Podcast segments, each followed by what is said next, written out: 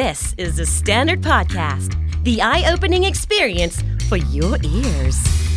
สวัสดีครับ ผมบิ๊กบุญ และคุณกำลังฟังคำนี้ดีพอดแคสต์สะสมสับกันวลนิดภาษาอังกฤษแข็งแรง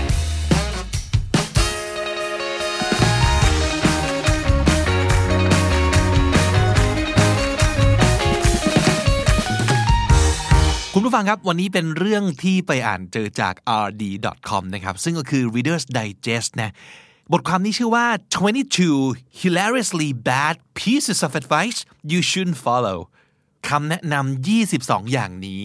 ฟังดูขำก็จริงฮาก็จริง แต่อย่าทำตามเด็ดขาดนะครับ ผมชอบความสนุกของ Reader's Digest นะครับ ตรงที่เขาอยู่มานานมากเขาอะอยู่มานานจริงนะ เกิดมาเราก็ได้ยินแล้ว Reader's Digest นะครับ หลายคนน่าจะเคยได้อ่านแล้วด้วยซ้ำไปนะครับ พอเขาอยู่มานานเนี่ย แฟนเขาก็เยอะ คนอ่านเขาก็เยอะนะครับ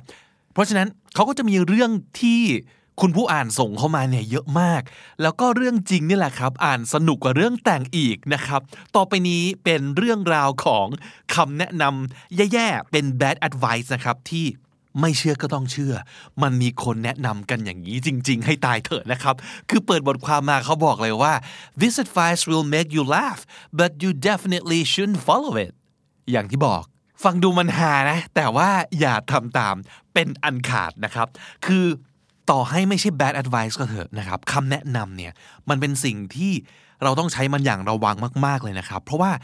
ด้วยตัวมันเองแล้วเนี่ยเอาจริงมันจะยังไงก็ช่างไม่สำคัญนะ แต่ว่ามันจะกลายเป็นคำแนะนำที่ดีหรือแย่ขึ้นมา ก็คือตอนที่เราเลือกเอามาใช้ ตรงนั้นต่างหากที่สำคัญนะครับ เพราะฉะนั้นมันอยู่ที่เรานะ คนที่เลือกเอามาใช้นี่แหละ มีตัวอย่างจากบทความนี้จะมาอ่านให้ฟังนะครับ มันตลกดีนะครับ อันแรกเลย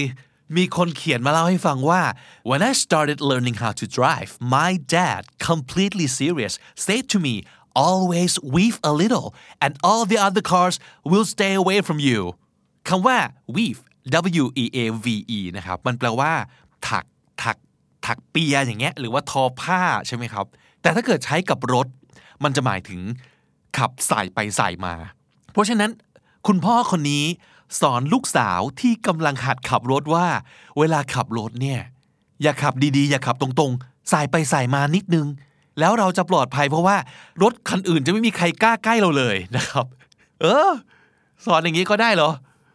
always weave a little นั่นคือสิ่งที่คุณพ่อคนนี้เลือกสอนลูกสาวของเขานะครับ ไม่รู้คุณพ่อไปมีประสบการณ์ไปเจออะไรมากับตัวเองนะครับ ถึงได้เอามาสอนลูกสาวอย่างนี้ อีกคนหนึ่งเขียนมาเล่าว่า ทุกครั้งที่คุณยายมาเยี่ยม คุณยายจะพูดเสมอเลยว่า stop reading you read too much you're gonna hurt your eyes go watch TV for a while คุณยายบอกว่าเลิกอ่านหนังสือได้แล้วจะอ่านอะไรกันนักกันหนา อ่านเยอะขนาดนี้ไม่ปวดตาเหรอไปไปเปลี่ยนบรรยากาศไปดูทีวีมั่งไปนี่คือคำสอนที่คุณยายสอนหลานจริง ๆ นะครับ อย่าอ่านหนังสือเยอะขนาดนี้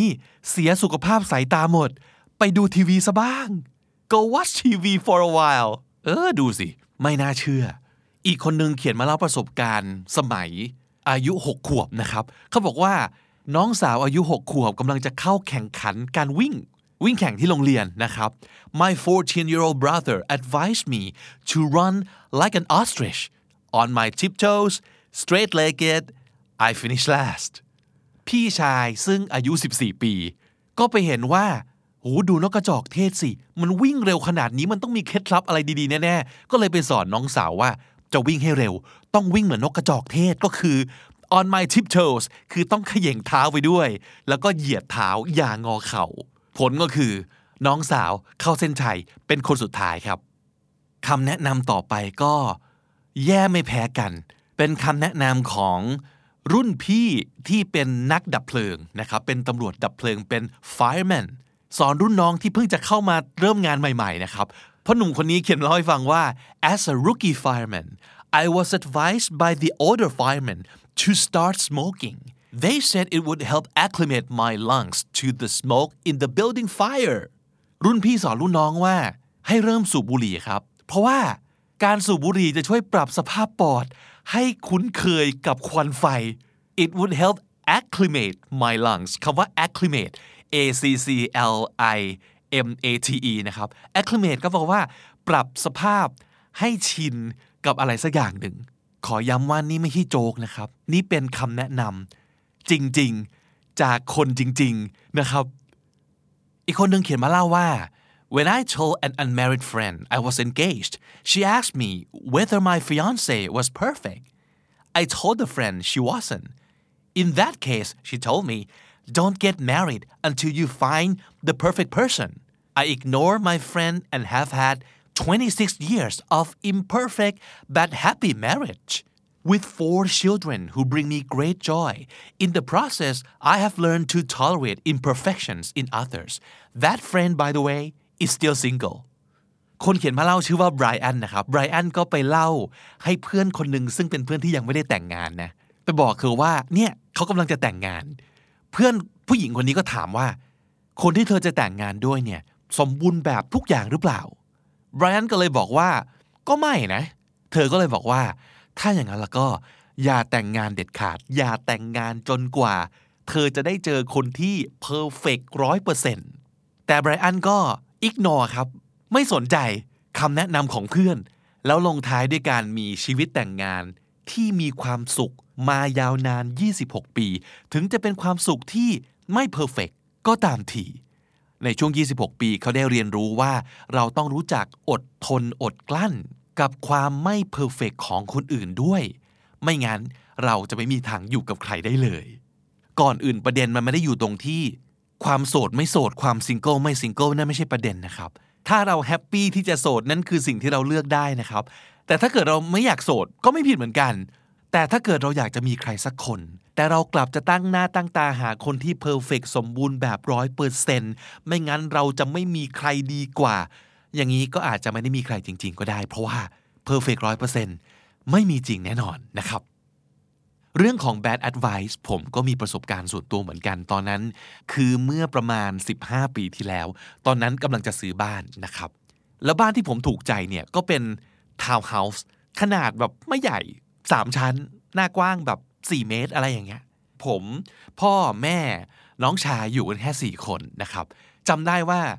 มีวันหนึ่งพาเพื่อนมาดูบ้าน ว่าหลังเนี้ยคือหลังที่กำลังจะตัดสินใจซื้อชอบมากๆ แล้วเพื่อนก็บอกว่า เฮ้ย เชื่อเรา อย่าซื้อทาวน์เฮาส์เด็ดขาด ไม่งั้นแกจะเสียใจ ทำไมไม่ซื้อบ้านเพิ่มเงินอีกนิดหน่อย ซื้อบ้านที่มีบริเวณมีสนามหญ้า พ่อแม่จะได้อยู่อย่างสบายมีความสุข อย่าซื้อทาวน์เฮาส์อย่าซื้อ อย่าไปแชร์กำแพงบ้านร่วมกับใคร นี่คือคำที่เขาพูดเลยนะ พ่อแม่น้องทุกคนอยู่พร้อมหน้าเลยนะครับ แต่เราทุกคนเนี่ยมาคุยกันว่า เฮ้ย อย่าไปฟังคนอื่น คนที่จะรู้ดีที่สุดว่า บ้านแบบไหนเหมาะกับเราจริง ๆ คือพวกเราเท่านั้น พวกผมเคยอยู่บ้านหลังใหญ่มาแล้วครับ เราไม่ได้ต้องการบ้านหลังใหญ่ เราต้องการบ้านที่มีขนาดพอดีตัว นี่คือสิ่งที่เราเลือกแล้วว่ามันเป็นขนาดที่ใช่ มันเป็นทำเลที่ใช่ มันเป็นหน้าตาแบบที่ใช่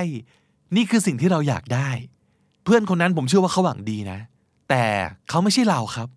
นี่คือสิ่งที่สอนเราเลยครับว่าเราฟังได้ทุกคนนะ แต่ต่อจากนั้นเราต้องคิดเองครับ และที่สุดแล้ว คนตัดสินใจก็ต้องเป็นเรา เราต้องเป็นคนที่อยู่กับการตัดสินใจนั้นไปอีกนานครับ บางทีคือตลอดชีวิต คนอื่นต่อให้เขาฉลาดแค่ไหน ต่อให้เขามีประสบการณ์เยอะแค่ไหน ต่อให้เขาหวังดีแค่ไหน เขาก็ได้แต่แวะเข้ามาแนะนำแล้วเขาก็จากไป เขาไม่ต้องมารับผิดชอบอะไรเลย เขาไม่ต้องอยู่กับสิ่งที่เราต้องตัดสินใจ ไปตลอดชีวิตเหมือนกับเราครับ เพราะฉะนั้นไม่ว่าจะเป็นเรื่องอะไรก็ตาม คิดดีๆ ฟังได้ทุกคน แต่ที่สุดแล้ว ต้องคิดและตัดสินใจเอาเองนะครับสับสมนุนน่าสนใจในวันนี้มีคำว่า weave w e a v e weave แปลว่าขับรถสายไปมา acclimate acclimate แปลว่า ปรับสภาพให้ชิน และสุดท้าย tolerate tolerate หมายถึงอดทนครับ หมายถึงต้องอยู่กับมันให้ได้ you have to learn to tolerate imperfections in others เราต้องรู้จักอดทนอดกลั้น กับความไม่สมบูรณ์แบบความไม่ perfect ของคนอื่นด้วย และถ้าติดตามฟังคำนี้ดีพอดแคสต์มาตั้งแต่ episode แรก มาถึงวันนี้คุณจะได้สะสมศัพท์ไปแล้วทั้งหมดรวม 2,652 คำและสำนวนครับและนั่นก็คือคำนี้ดีประจำวันนี้นะครับ ติดตามรายการของเราได้ทุกช่องทางเหมือนเดิม ทั้งที่ thestandard.co ทุกแอปที่คุณใช้ฟังพอดแคสต์ YouTube, j o o x และ Spotify วันนี้ผมบิ๊กบุญไปแล้วครับ อย่าลืมเข้ามาสะสมศัพท์กันทุกวันวันละนิด ภาษาอังกฤษจะได้แข็งแรงสวัสดีครับ The Standard Podcast, eye opening for your ears.